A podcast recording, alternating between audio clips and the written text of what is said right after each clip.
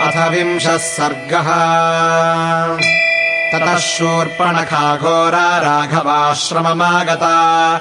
राक्षसाना च चक्षेतौ भ्रातरौ सह सीतया।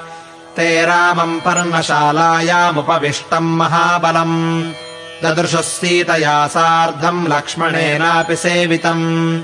ताम् दृष्ट्वा राघवः श्रीमानागतांस्तांश्च राक्षसान् अब्रवीद्भ्रातरम् रामो लक्ष्मणम् दीप्ततेजसम्।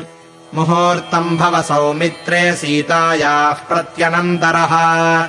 इमानस्यावधिष्यामि पदवीमागतानिह वाक्यमेतत्ततः श्रुत्वा रामस्य विदितात्मनः। तथेति लक्ष्मणो वाक्यम् राघवस्य प्रपूजयन्। राघवोऽपि महच्चापम् चामीकरविभूषितम् चकारसज्यम् धर्मात्मा तानि रक्षांसि चाब्रवीत्। पुत्रौ दशरथस्यावाम् भ्रातरौ रामलक्ष्मणौ। प्रविष्टौ सीतया सार्धम् दुश्चरम् दण्डकावनम्। फलमूलाशनौ दान्तौ तापसौ ब्रह्मचारिणौ।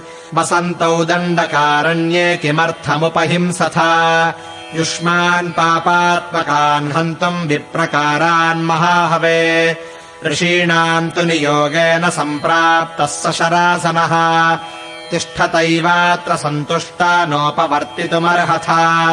यदि प्राणैरिहार्थो वो निवर्तध्वम् निशाचराः तस्य तद्वचनम् श्रुत्वा राक्षसास्ते चतुर्दश। ऊचुर्वाचम् सुसङ्क्रुद्धा ब्रह्मघ्नाः शूलपाणयः। संरक्तनयनाघोरा रामम् संरक्तलोचनम् परुषा मधुराभाषम् हृष्टा दृष्टपराक्रमम् क्रोधमुत्पाद्य नो भर्तुः खरस्य सुमहात्मनः त्वमेव हास्यसे प्राणान् सद्योऽस्माभिर्हतो युधि काहिते शक्तिरेकस्य बहूनाम् रणमूर्धनि अस्माकमग्रतस्थातुम् किम् पुनर्योद्धुमाहवे एभिर्बाहुप्रयुक्तैश्च परिघैः शूलपट्टिशैः प्राणाम् स्त्यक्ष्यसि वीर्यम् च धनुश्च करपीडितम् इत्येवमुक्त्वा संरद्धा राक्षसास्ते चतुर्दश उद्यतायुधनिस्त्रिंशा राममेवाभिदुद्रुवुः चिक्षिपुस्तानि शूलानि राघवम् प्रति दुर्जयम् तानि शूलानि काकुत्स्थः समस्तानि चतुर्दश तावद्भिरेव चिच्छेदशरैः काञ्चनभूषितैः।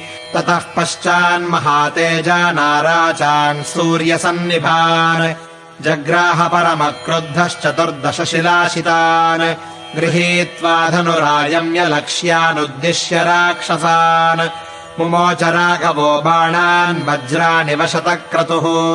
ते भित्त्वा रक्षसाम् वेगाद्वक्षांसि रुधिरप्लुताः विनिष्पेतुस्तदा भूमौ वल्मीकादिवपन्नगाः तैर्भग्नहृदया भूमौ छिन्नमूला इव द्रुमाः निपेतुः शोणितस्नाता विकृता विगतासवः तान् भूमौ पतितान् दृष्ट्वा राक्षसी क्रोधमूर्च्छिता। उपगम्य खरम् सा तु किञ्चित् संशुष्कशोणिता। पपात पुनरेवार्ता स निर्यासेव वल्लरी भ्रातुः समीपे शोकार्ता ससर्जनिनदम् महत्। सस्वरम् मुमुचे बाष्पम् विवर्णवदना तदा। निपातितान् प्रेक्षरणे तु राक्षसान् प्रधाविता शूर्पणका पुनस्ततः।